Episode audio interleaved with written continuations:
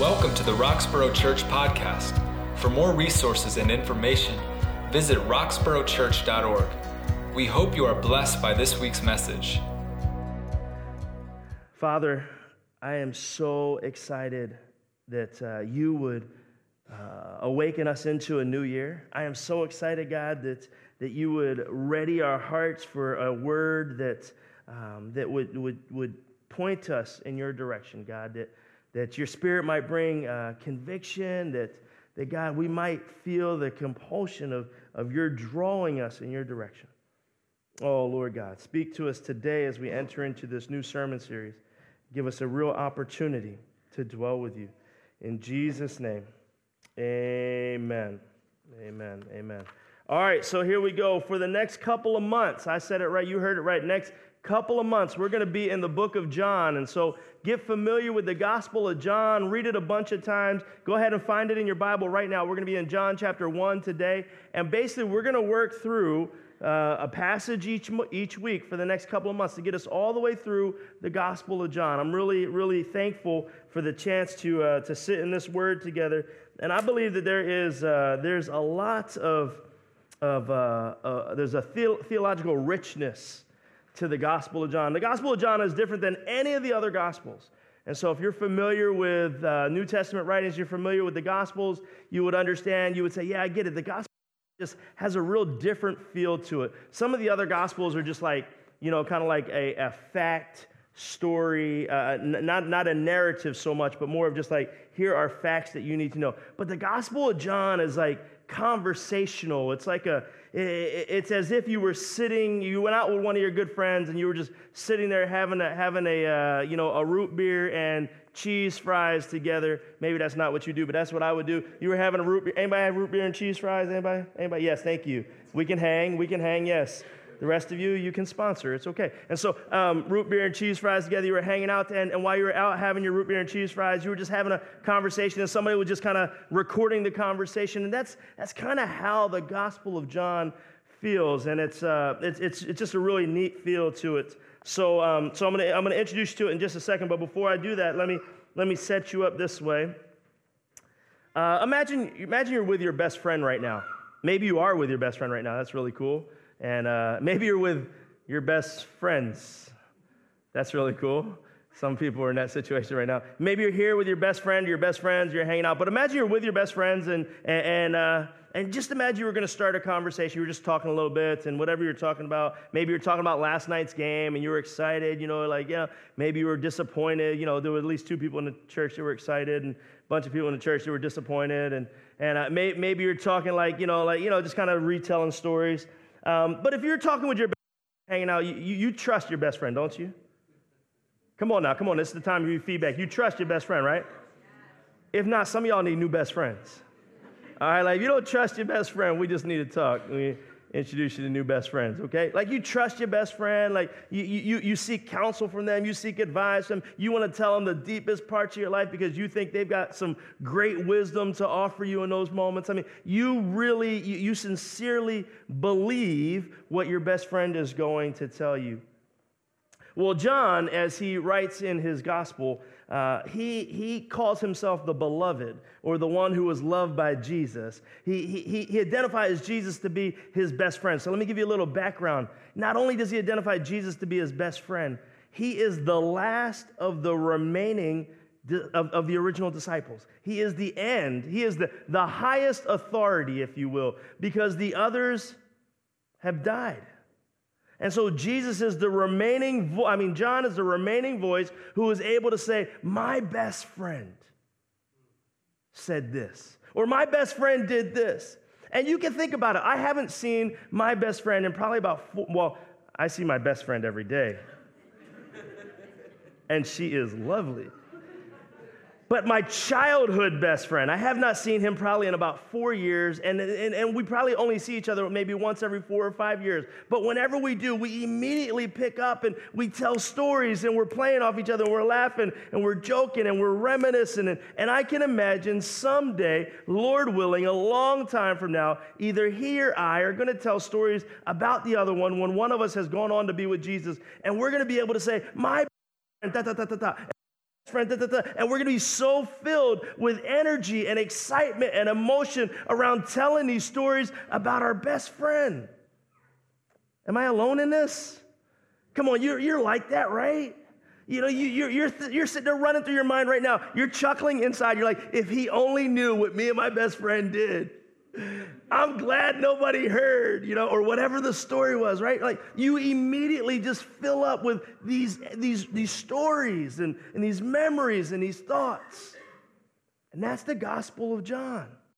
See, John is, he's talking to an audience that, that he is literally trying to encourage. And, and the, the audience, the, the people who John first, first talked to would have been um, Jewish Christians, right? They would have been Jewish by birth who began to believe in Jesus, and now they're bumping up. They're having a problem because they're bumping up against the, the, the, the, spiritual leaders of the Jewish community. They're saying, You're not doing it the way we used to. But and then these guys are like, But we just believe in Jesus now. And, but Jesus is, he was cool, but he wasn't the one you're supposed to believe in. They're going back and forth, and they're kind of having this moment. So John steps in, and John says, Let me just encourage you.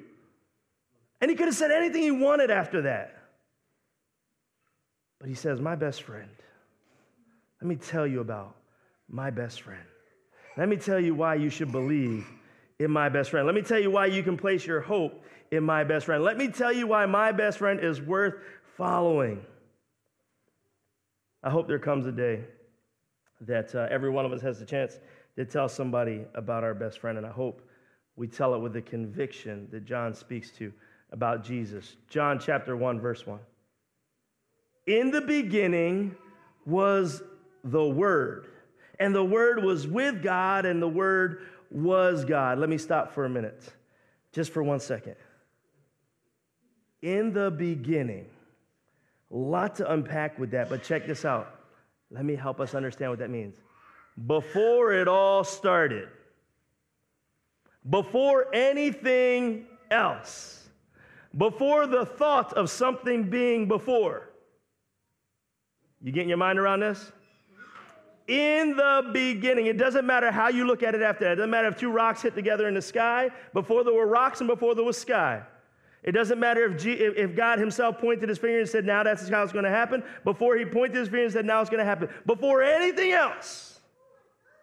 In the beginning was the Word, and the Word was with God, and the Word was God. But see, you and I are listening to this and you're listening to me preach that and you're like, okay, I get it, I get it, I get it. But you don't get it the way they would have got it in that moment. I'll help you, I'll help translate it into modern day language. In West Philadelphia, born and raised. Come on. All right, time out. Are some of y'all not from Philly? This half of the room has no idea what I'm talking about. Either that or they're a little bit too conservative about it. Okay, all right, let's try it again. As soon as you hear these words, I know what happens. See, I know what happens internally, even if you don't want to let it happen. If you're too dignified, it's all right, but it's still going to happen inside. In West Philadelphia,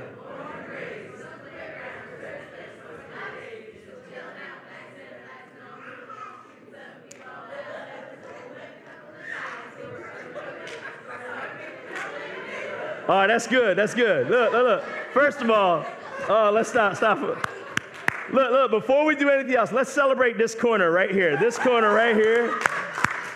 They get the award right there. They got it right from the beginning. But check this out there are some songs and there are some themes and there are some words that we hear that just immediately trigger a memory, a thought. We can immediately fill in the blank. Boom, boom, boom, boom right? And so when you hear in West Philadelphia, it doesn't matter. I, I promise you, you'll, it'll, if it didn't happen already, it'll happen from now on. As soon as you hear it, you immediately, you're thinking of Will Smith, you're thinking of the TV show, you immediately begin to sing the song, even though you don't know it, you, you kind of make up words to go along with it. You know, like you're just, it just takes you right there. Well, check this out. If you were original, if you're original audience, if you're, if you're a practicing Jew, and you hear John stand up and say, In the beginning, you know what you begin to think? Genesis chapter 1. You just immediately go to Genesis chapter 1 because these words would have been built into you. They would have been ingrained into your mind. You would have memorized this part of the Torah. Like it would have been language that you knew start to finish. So you're like, as soon as he said, you're like, yes, ah, this is going to be good in the beginning. And you settle back, you breathe a little easier. And then John says, was the Word. And that shakes your mind up a little bit. See, in the beginning was the word, the word logos or logos, the word, the word, uh, you know, it, the, the language around that has everything to do with the word wisdom. In the beginning was, was wisdom. Well, culture and day, they pursued wisdom. They had a pursuit, a longing for, a yearning. It was like, it was like the God that they could never catch. You know, it was like they were always running after. So in the beginning, there was wisdom. Yeah. But John, he's unpacking a deeper meaning to this. And he says it wasn't just wisdom like we would chase after. See, in the beginning was the Word, and the Word was with God, and the Word was God. And as soon as John says this, he leads off his story about his best friend by saying, My best was there from the very start. Before anything else, he was. And not only was he there, he was hanging out with God. And not only was he hanging out with God, my best friend, think about the audience, folks. There's a group of people who had gathered together and said, Jesus claimed to be the Messiah. We are faithfully waiting for a Messiah, but we reject Jesus as the Messiah. We don't think he is it. And John is writing a letter to, to the people who said, I do believe that Jesus was the Messiah. And he, st- he speaks this letter to everybody. Beginning, Jesus, my best friend. He was with God, he was hanging out, but he wasn't just hanging out with God. My best friend was God. And to the people in the room who believed in Jesus, yeah! They cheered with emotion. They were so excited. He gets it. Jesus, we believed. We knew it was him the whole time. But to the people who had rejected Jesus, the claim that Jesus was God meant that I crucified the Messiah.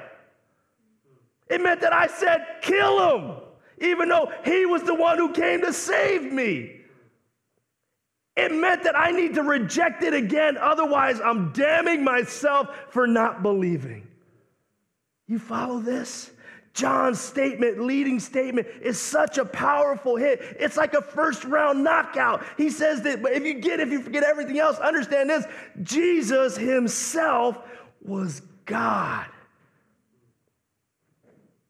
Probably one of the most highly uh, um, not even just re- debated, but high, one of the most highly, uh, uh, yeah, forget it, hard things for people to hear. He was with God in the beginning. Through him, Jesus, all things were made. I'm in verse 3. Through him, Jesus, all things were made. Without Jesus, nothing was made that has been made. Who do we understand to be the one who created everything? Come on, come on, think about it with me. Who do we understand to be the one who created everything? We said it was God, and it was God in three persons, right?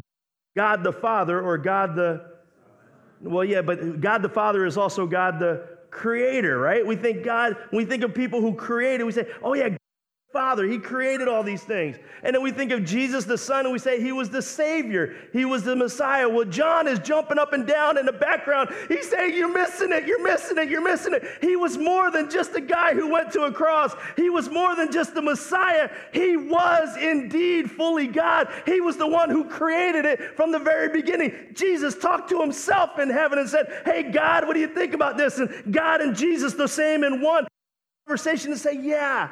Let's go. You see, we attribute everything about this to Jesus, and we contribute everything about everything else to God the Father. And John says, You only knew part of my best friend. You see, my best friend, not only did he save us, but he also was a part of the creation of us. He understood the dualism and actually the triism of who Jesus was in ways that no one else got in ways that the, the, the modern audience didn't understand, in ways that you and I today may, may, may actually have divided up. It's not to say that God the Father didn't create, He did, but it's to say that He didn't do it alone. Jesus was a part of it. You see, God the Father didn't create and then look at his creation and say, It's so messed up, I've got to do something else. Here, I'll give them Jesus. See, Jesus was in it from the beginning.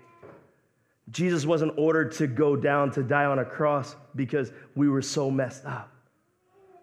Before the creation, Jesus knew that part of being, part of creating, meant that he himself would have to come to sacrifice for us. I hope you're getting a little bit excited with me on this. In verse 4, in him, in Jesus was, come on, read it with me. In Jesus was life, and that life was the light of all mankind. The life was the light to the world. The life was the light to the world. Understand this Jesus came that he was the light to the world. Jesus himself was the light. He didn't look at you and look at me and say, You got to be the light. Jesus came that he was the light. You and I then have the ability to be the light. Why and how? Because Jesus lives in us. Absent of Jesus present in you, you have no light to shine. Oh, let me say it again because I don't know if you got that one. This is worth an amen. Absent of Jesus being present in you, you have no light to shine. Jesus is the light that fills your life, that bursts out of your chest. You are the Clark Kent that rips your shirt open. You see the big S? The Superman tattoo right there, right? Like the big emblem, right, that you reveal. Well, that emblem that you're revealing is Jesus. Don't bother ripping it open if you ain't got Jesus. There's nothing there for us all to see. But Jesus came, he, he would be the light for all mankind. The light shines in the darkness, and the darkness has not overcome it. Get this don't read it like you're sitting here today. Read it like read it like you had just convicted Jesus to the cross. And John says, Jesus came as the light, and the light overcomes the darkness. You rejected him. We represent the darkness, the absence of Jesus with us. And he says, the darkness does not overcome the light. You might have thought you won because Jesus died. But we now know 2,000 years later that the story wasn't over, amen? Come on, the story wasn't over, otherwise, we're wasting our morning. You see, the story wasn't over. Jesus went to a cross, but he didn't stay on the cross. He got put in a tomb, but he didn't stay in the tomb. He resurrected from there, but he didn't stay where he went or stay where he descended to. You see, Jesus came back. Jesus promised one other thing. He said, I'll come back again. He promised that the story is not over. He promised that he would overcome. Mm. So there it is. There's the introduction from, from John. He says, Let me tell you a little bit about my best friend. And my best friend is different than anybody else understood him to be. Anybody else, anybody's best friend pretty, pretty messed up? Anybody got a best friend who's a little bit twisted? A little bit misunderstood by the world? You know, come on, come on, be honest, right, right, right? Your best friend do some things, you're like, I don't know about that, you know, like, yeah. If it's your spouse, don't put your hand up. And then you got to go see Pastor Crawford for counseling, you know, like, don't do that. Don't put nobody on blast in the sanctuary. But look, look, look, look, we all got a best friend. We got stories to tell about our best friend that we're so excited to tell, but you know, like sometimes when you tell the stories, people just, they, they, weren't there, they don't understand it, they don't really get the richness of that story. They're like, I don't get it, I don't get it. But understand this if you were a first person hearing this at that time, here's what you feel questioning Did we make the right decision? Does John know something about Jesus that we didn't know? I wonder. I wonder if it's worth rethinking. How can I backpedal out of this? If we went wrong, how do we make it right? I don't know if we can overcome this. So then John moves on. He says, There was a man who was sent from God whose name was also John. And by the way, John is going to begin to talk about a different John, not himself, right? He's going to talk about John the Baptist, right? We know John the Baptist being the cousin of Jesus. He was a man who was sent from God, whose name was John. And he came as a witness to testify concerning that light, that light that we were just talking about. So that through him, through John, all might believe. Believe in who? Believe in Jesus. So John came that he might reveal or prepare the way for others to hear about Jesus, that through John's message about Jesus, people might begin to believe. They might be ready to believe, be ready for the word, be ready to receive. But he himself, he was not the light. He came only as a witness to the light. John came with a purpose to bear the light, to give witness to the light, to give, to give revelation to the light, to get everybody ready for the light. Some of y'all remember uh, our good friend Sly, who, uh, who used to be the children's pastor here. He's out in, in, in Pittsburgh now. I was, uh, I was on the phone with him about two weeks ago, and uh, he, said, he said, Pastor Ray, he's like, guess what I get to do this season? Now, you, for those who don't remember Sly, really fit guy, and uh, you know, just kind of just did all things fitness. And, uh, and he was a great athlete, but there were a couple things he wasn't as gifted in. And one of those things that he wasn't as gifted in, I mean, probably only one thing I can, that I know of actually, one of the things he wasn't as gifted in was basketball, right? He looked like just a natural basketball player until you started playing basketball. And then you're like, okay, you are a really good athlete. And that makes up for, it still makes you a much better basketball player than me, but not as natural as I would have thought. So he, when he called me, he was talking to me on the phone. He said, he said, oh, Pastor Ray, guess what I get to do? I said, what do you get to do? He said, I'm going to be working with the varsity basketball team. What? I've seen your jump shot. I said, well, Sly, what are you going to do with them? And he said, well, he said, I'm kind of working with the varsity team. I said, well, what do you mean? He's like, well, I asked the coach could I come and could I condition them before the season starts? And I, just like you just did, Ed, I was like, oh, yeah, that makes sense. That's, yeah, yeah, that's great. You see, Sly's job was to get them ready for what they were going to do, right? Sly's job, he wasn't going to teach them anything about a jump shot, like a left-handed layup or a low post position. He wasn't going to teach them any of those kinds of things. He was going to get them in, in shape right? And that was what John was doing. John the Baptist was coming. He was coming to get them ready, mentally ready. There's a Jesus who's coming. And he has a message for you. And that message is salvation. And it is redemptive. And if you will listen, it will change forever, I promise. John's job was to get them ready. But see, a lot of people had heard about John the Baptist and they began to believe what John the Baptist was saying. And he got so much attention that actually people began to follow John the Baptist as if he were the Messiah himself. And so the confusion came when Jesus showed up and John the Baptist was there, and the people who were following John the Baptist were like, Well, wait a minute, we've been following you, John. Who's, who's this Jesus guy? And John's like, No, no, no, no, no. I'm the conditioning coach, I'm not the head coach right? I'm just getting you ready. But somebody else is going to finish the job. And, uh, and so John, the apostle, gives witness to the, re- the reality of John the Baptist and the work that John the Baptist did. He doesn't deny what John the Baptist did. He actually, he actually exemplifies. He said John was doing great things, but he was only a witness to, he wasn't the light. Nine.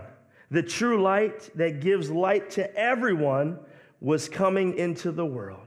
This is good news. 10. He was in the world.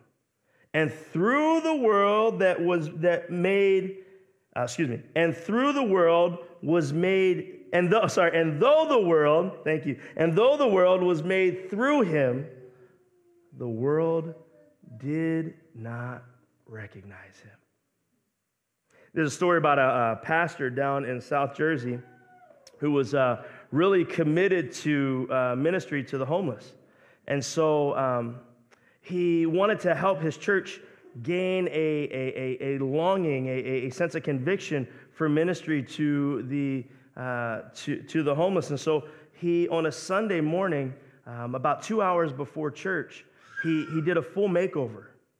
He did a full makeover. He, he made himself old and uh, he made his hair long and, and dirty, and uh, he, he put on some really raggedy clothes, and he went and he laid on the front steps of the church all the way up until service started.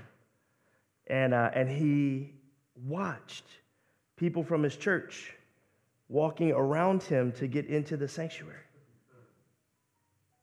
And he noted that, you know, the, the, the faithful congregation had showed up for church and they were excited for worship.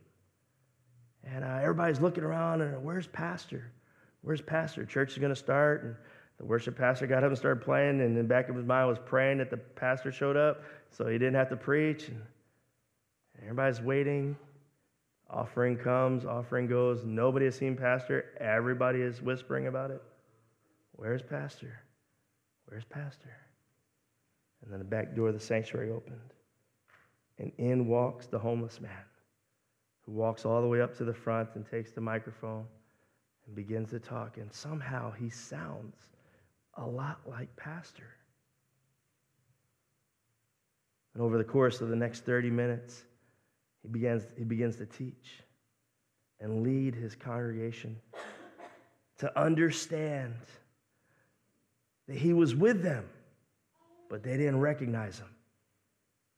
And you think to yourself, well, how did they not get it? I mean, how good could the disguise be?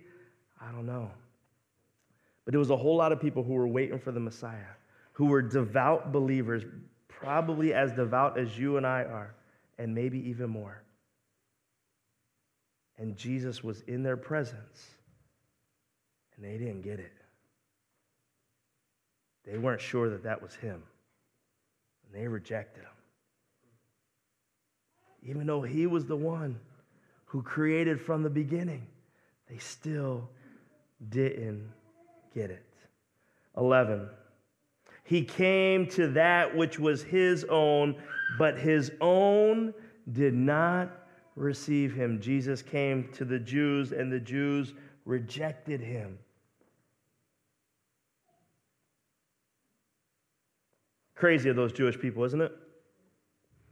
How dare those Jewish people reject the Messiah? When I think about it, I just, man, I want to shake my fist at the heavens. Until I think about the last time I rejected him. No, I mean, I never, I mean, at least not for the last 20 years, I haven't said Jesus isn't real.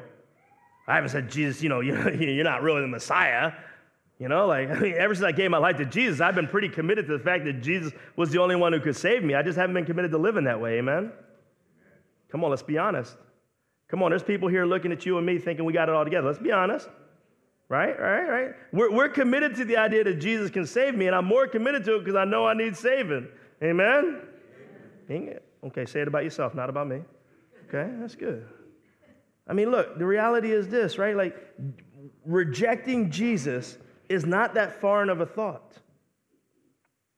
It's foreign for us to think about saying Jesus isn't the Messiah, but it's not foreign for us to think about, I don't really want to live what this thing says. Come on now, come on now. Let me preach to you for a minute, right? It's not foreign to think, you know, I, am not really going to live up to this standard. Yeah, that's a little bit too crazy. So, so I can reject that a little bit, or I can reject parts of that a little bit, or I can reject the pages that don't have red letters on it at least, right? Like, uh, you know, there's somehow, some way, I can push, push against it a little bit. Well, I mean, that's no different than what the Jewish people were doing. They, they, they just looked at Jesus and said, you know, you're not what I thought you would be. You know, I thought you would be better, stronger, bigger, faster, slimmer, longer hair like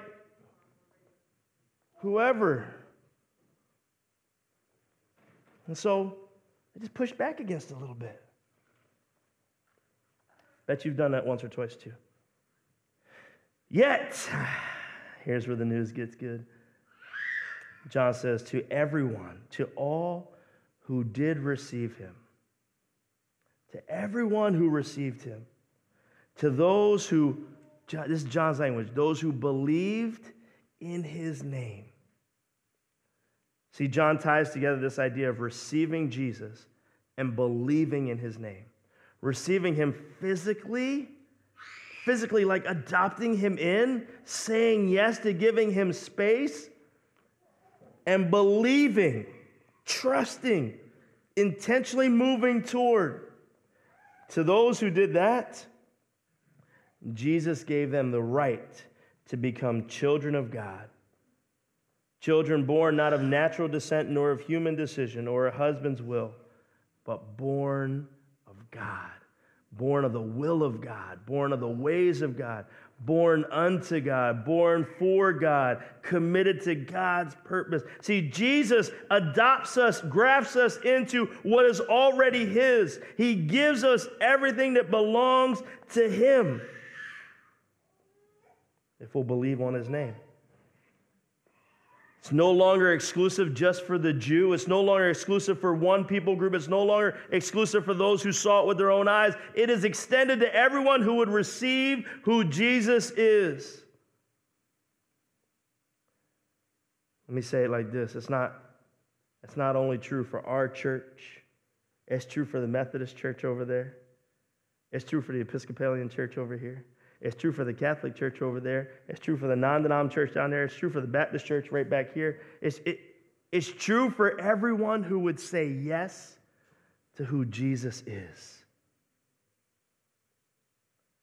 Understanding that Jesus is the only way that Jesus is indeed the Messiah, that Jesus is the one from the beginning who came, that Jesus was John's best friend, and John is jumping up and down and saying, If you got this, you got it.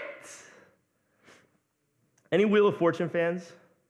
Anybody a fan? Of, thank you. I love you. Yes, the three of you, four of you. Else Wheel of Fortune fan? You know, if you raise your hand, I say I love you. It's good. Yeah, yeah, yeah. A couple more. Yeah, yeah.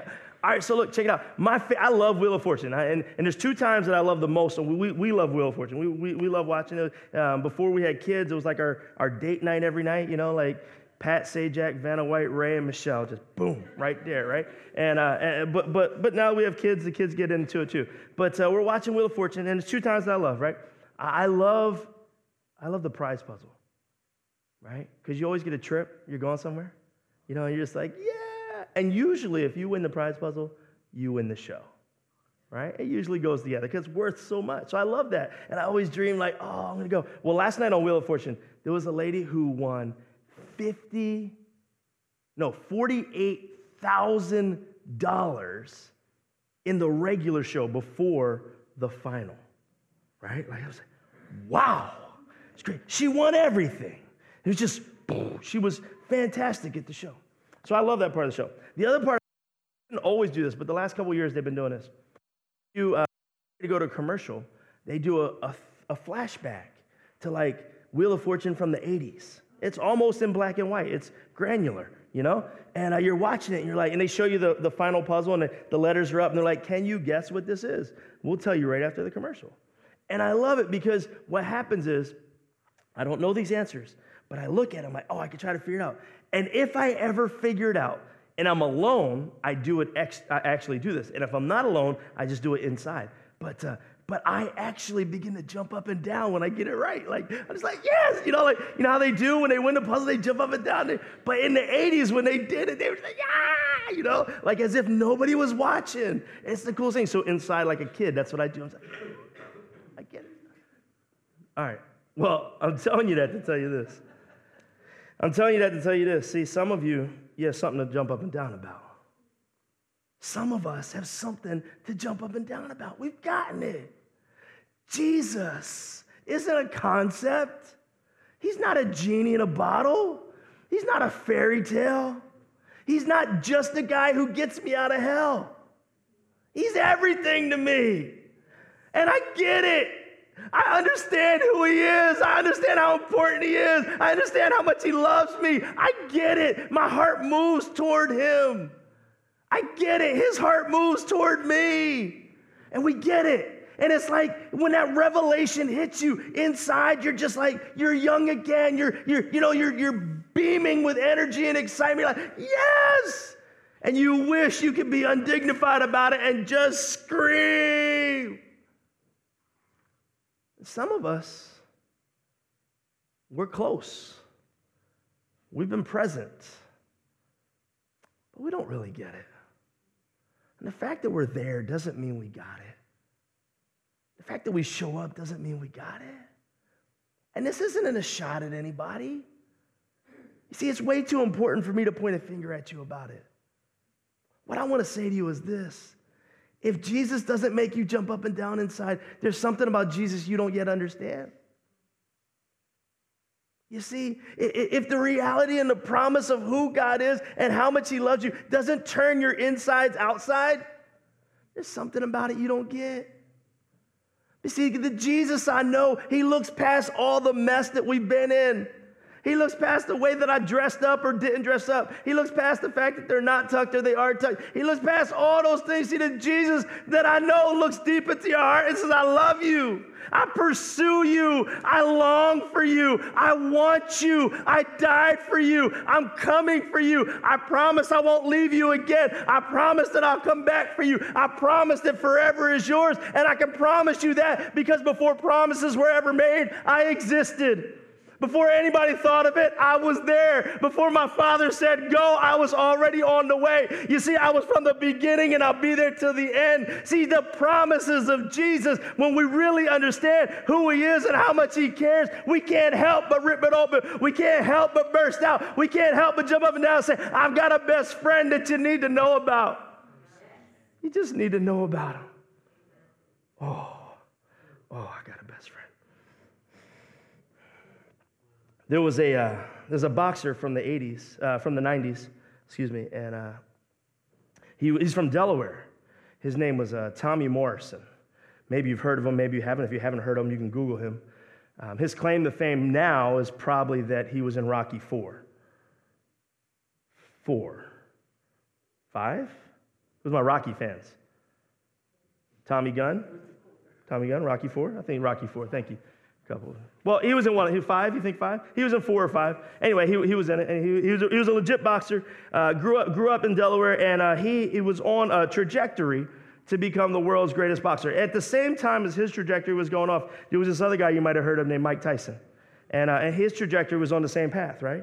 And at some point, Mike Tyson and Tommy Gunn were going to fight. They were going to fight because these were the two greatest of their era, right?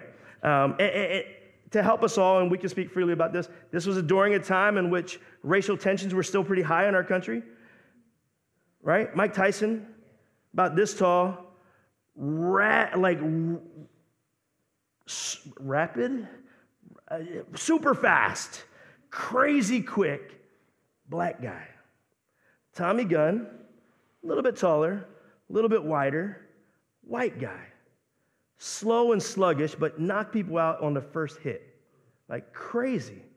And these two mega forces were meant to, to have a fight. If you don't follow boxing, you don't really understand this, but just go along for the story anyway. So they were both kind of reaching the end of their prime. And, uh, and the promoter who represented boxing said, I'm going to set up one mega fight between these two guys. And so here's the deal Mike Tyson was the champion of the world. And he goes to, he goes to Tommy Morrison. He says, Tommy Morrison, I want to give you the chance of a lifetime. You can fight against Mike Tyson. I'm going to give you two warm up fights against these other guys, not nearly as important. But this way, people hear, more people hear about who you are. And then the big fight $10 million just for fighting. You don't even have to win. $10 million, but you have to promise to retire after that fight. Tommy Morrison says, Absolutely. Signs off on it. I'm going to go fight this last, I'm going to fight these three last fights just days before his first of his last three fights.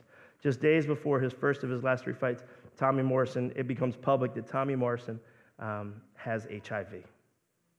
And so the Nevada Boxing Commission says you cannot box because you have HIV. Tommy Morrison is devastated. He's devastated. And his phone rings. This is the mid 90s at this point. His phone rings. Who do you think's on the phone to call? Is it not Mike Tyson? Mm-mm. Magic Johnson. Magic Johnson calls him. Magic Johnson, for those who don't know, one of the best basketball players to ever play, retired from the NBA because he was found to have AIDS, HIV, found to have HIV. And, uh, and he became kind of the public spokesman for HIV AIDS. Magic Johnson still lives to this day, uh, is partial owner of the Lakers and all kind of crazy things and doing great things. Magic Johnson calls him up and he says, Tommy, I know you think life is over, but I can tell you this it's not. You see, I've got a friend. And he wasn't telling him about Jesus. He says, I got a friend. And if you'll just listen to my friend and you'll do what my friend says, your life can go on for a long, long time. And this was in a time in which people thought as soon as you contracted HIV that you were going to die. Right? It was in a time in which there was no answer, there was no medication, there was only things that were like being talked about in little back rooms that people were doing to try to fight against HIV and AIDS. Well, well, Magic Johnson calls up Tommy, says, Tommy, I got a friend, and if you'll listen to he'll take care of you. You can go on for a long time. Tommy, you imagine what Tommy did? Forget that. I don't want to. No, just leave me over here. No, of course, Tommy ran. He ran, probably ran from Delaware to LA where Magic Johnson was and said, Tell me what I got to do. I'll do anything if you would just extend my days, give me new life, give me hope again. And so he begins to listen to the doctors who were treating Magic Johnson. The best from all over the world had flown in to, to be personal care for Magic Johnson at that time. And Magic Johnson says, I'll extend my entire doctor team to you. Well, Tommy Morrison starts getting treated under these these doctors. And, and all the way through, just day after day, medicine after medicine, week after week, month after month. This is in the mid 90s, all the way through the early 2000s, 2003, 2004, 2005. Listening, doing everything he says, body is chiseled and life is long. And then one day he woke up and said, You know what? I don't actually think that I ever was sick. So I'm not going to listen to you anymore. So he dismissed the doctors, dismissed the medication. And within four years, he died. Friends, I want to tell you, I got a friend. I got a best friend. And man, he's got the answers to life. And he holds all of the hope. And if you will surrender with me to him, he will extend your days in ways you could never imagine. But He won't force you, and nor will I. So if you want to listen for a while and then choose to say no, that's your option. I can tell you the effectiveness of my best friend. It comes when you fully surrender. It comes when you say, I'm all in. 14.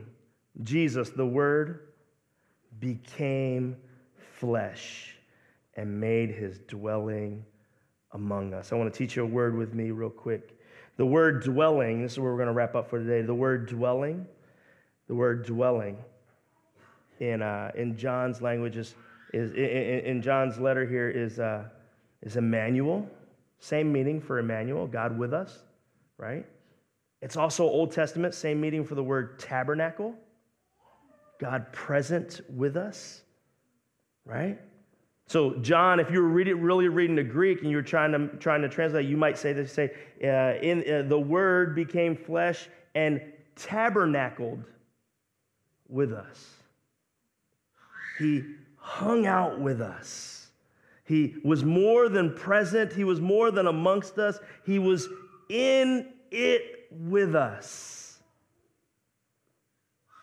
The Greek word for that is eskonathen eskanothen, eskanothen, eskanothen, which means to tabernacle, to Emmanuel, to hang out, to dwell with. John says, My best friend, he left heaven to come be with us. I have a hard time leaving my couch to go be with people sometimes. You know, like I'm in the middle of something good. I'm like, oh, that's a really inopportune time to call. You know what I mean? Like, can I get back to you on that? No, you need it now. Okay. But God left heaven, the beauty and the perfection of it, the simplicity and yet the completeness of it. he said, I'm going to go dwell with them. I'm going to go be with them. And hopefully, as we, uh, as we continue through this study, hopefully you and I get a little bit more of a taste of what it means for Jesus to, to dwell with us, to be with us, to eskanothen, to, to, to tabernacle with us. And how fitting it is that as we start this study on the Gospel of John, that we're invited to dwell with Jesus at the table. We're invited to understand that Jesus is present with us. Church, I get it. It's hard to figure out sometimes. Sometimes it doesn't feel like he's as present as we might like because we find ourselves in the mess. And sometimes it doesn't seem as happy as we might like it to be. Well, because this is planet Earth. And planet Earth has some really hard times with it. But did I tell you that my best friend's coming back one day? Did I, did I tell you that my best friend has promised relief? Relief from the hurts and the struggles and the fights and the pressures that you and I sit in? My best friend, he wants to know you. And if you don't know him in a way that has altered your life forever, if you just know him as a guy you've read about in a book, or a guy you sang some songs about one time in a car, or a guy you listen to some other guy talk about a lot, but you don't know him in a way that's turned your life inside out, then you only know of my best friend. You don't know him. So John looks at the Pharisees who knew everything about his best friend. Said he come he came and he was present with you. And you didn't even know it was him. And then he looked at a group of people who looked like they didn't understand anything about him. But man, they were so drawn into him. He said, If you've given up and you've received him, he's yours forever. So, church, all I want to ask you this morning is before you come up here to taste some bread and juice, before you give your gifts in an offering plate, and before we hang out in the Welcome Center, would you take a moment and just find yourself reminded of who my best friend is, of how much he loves you? And if you're like me and you're in a season where you say, man, I just, I ran away a little bit, I pushed back against, I rejected something of, would you hear the invitation? Come back. Plenty of space. Come on back. And maybe there's an action step for you to come back. Come on up, Scott. Maybe there's an action step for you to come on back. Maybe that action step for you is, is being able to take that first step to say, Lord, I, I'm just going to show up on Sunday. Maybe the action step is to say, you know what, I've been showing up on Sunday, but now it's time for me to really plant in, to, to set myself down in. Maybe that's a, a small group or a Bible study, or maybe it's, it's getting on the YouVersion app and, and following along on a, on a reading plan. Maybe there's an action step for you. Maybe there's some brokenness in a relationship that you've been involved in for a while that, that you need to say, you know what, God, I surrender this over to you. I can't change it, I can't fix it. I'll apologize for what I've done, and I'm going to move on. I'm going to move forward in or out of that relationship, however that works out. But if there's an action step this week, would you take that next step? If the Lord speaks to you about some, some step to take, would you take that next step? And for those of us who have been walking with Jesus and we say, man, like, we're like a train track, man. We're just running in one direction, never off kilter, like we're good to go. That's awesome. Would you pray today that God would continue to draw you in that way? That He would hold you fast? That the, that, the, that the worries, the hurts, or the pressures of the world around you would not cause you to say, I reject, I dismiss, I forget. But if anything, would cause you to run further toward Him. So you say, Well, Pastor Ray, how do I make sure that these things happen in that direction? And I, and I say this to you Jesus knew that people like you and I would sit here one day asking questions like that, wondering, how do I know that He's still here and that He's still present, that He still cares? How do I know when I'm in my hurts and my pains that God hasn't given up? How do I know that when the hardship comes, that, that there's still space for me in the kingdom of God? And Jesus said to His disciples, I'm going to give you a way to be reminded a reminder that, that I'm present, a reminder that I'm real, a reminder that I love you, a reminder that my death did not defeat, but my death defeated the weight of death itself. And that reminder is what we experience every time we come to the table. You see, this table is set for those who have said yes to Jesus. So if you, if you placed your hope in Jesus Christ, if Jesus is the Savior of your life, you say, Jesus, I know that you're real. You've changed my forever. I'm yours. You're mine. If that's true for you, then this table is meant for you. When Jesus got together with his closest friends on the night before he was arrested, he took bread and he broke it and he gave it to his disciples. He said, This is my body. It's going to be broken for you. For you broken for you. Receive that.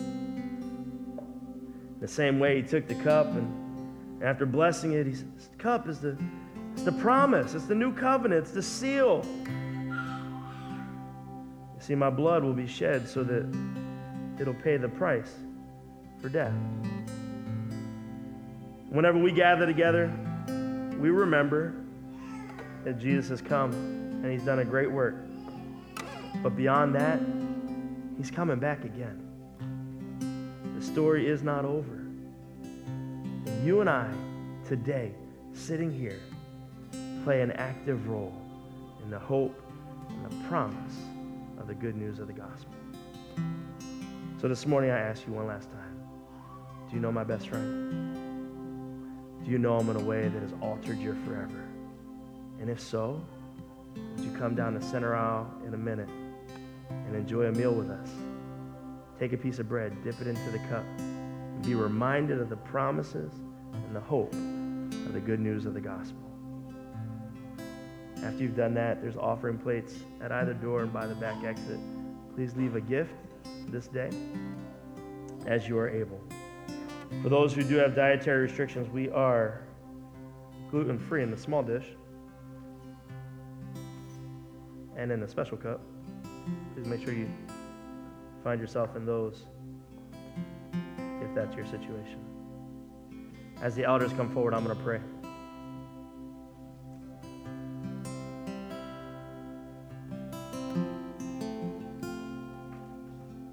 Father God, we thank you for the chance to be at this table.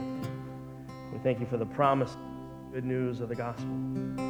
We thank you, God, that it's in you that we find hope. We thank you, God, that it's uh, that, that in that hope we know that you offer us life. Jesus, maybe there's today who hasn't yet fully surrendered to you. And I hope that this morning they heard John's gospel talking about his best friend. Oh, that you've come that you might be the light for the world and that your light has overcome the darkness. So, God, nothing, nothing can put us so far away. Nothing can distance us so greatly that we don't find ourselves yielded before you and receiving the gift and the promise of new life. Jesus, I believe. Jesus, I receive what you have, and Jesus, I fully yield to who you are and what you will do in my life. Jesus, we receive that today. We find ourselves reminded of that good news as we come to the table. In Jesus' name, amen.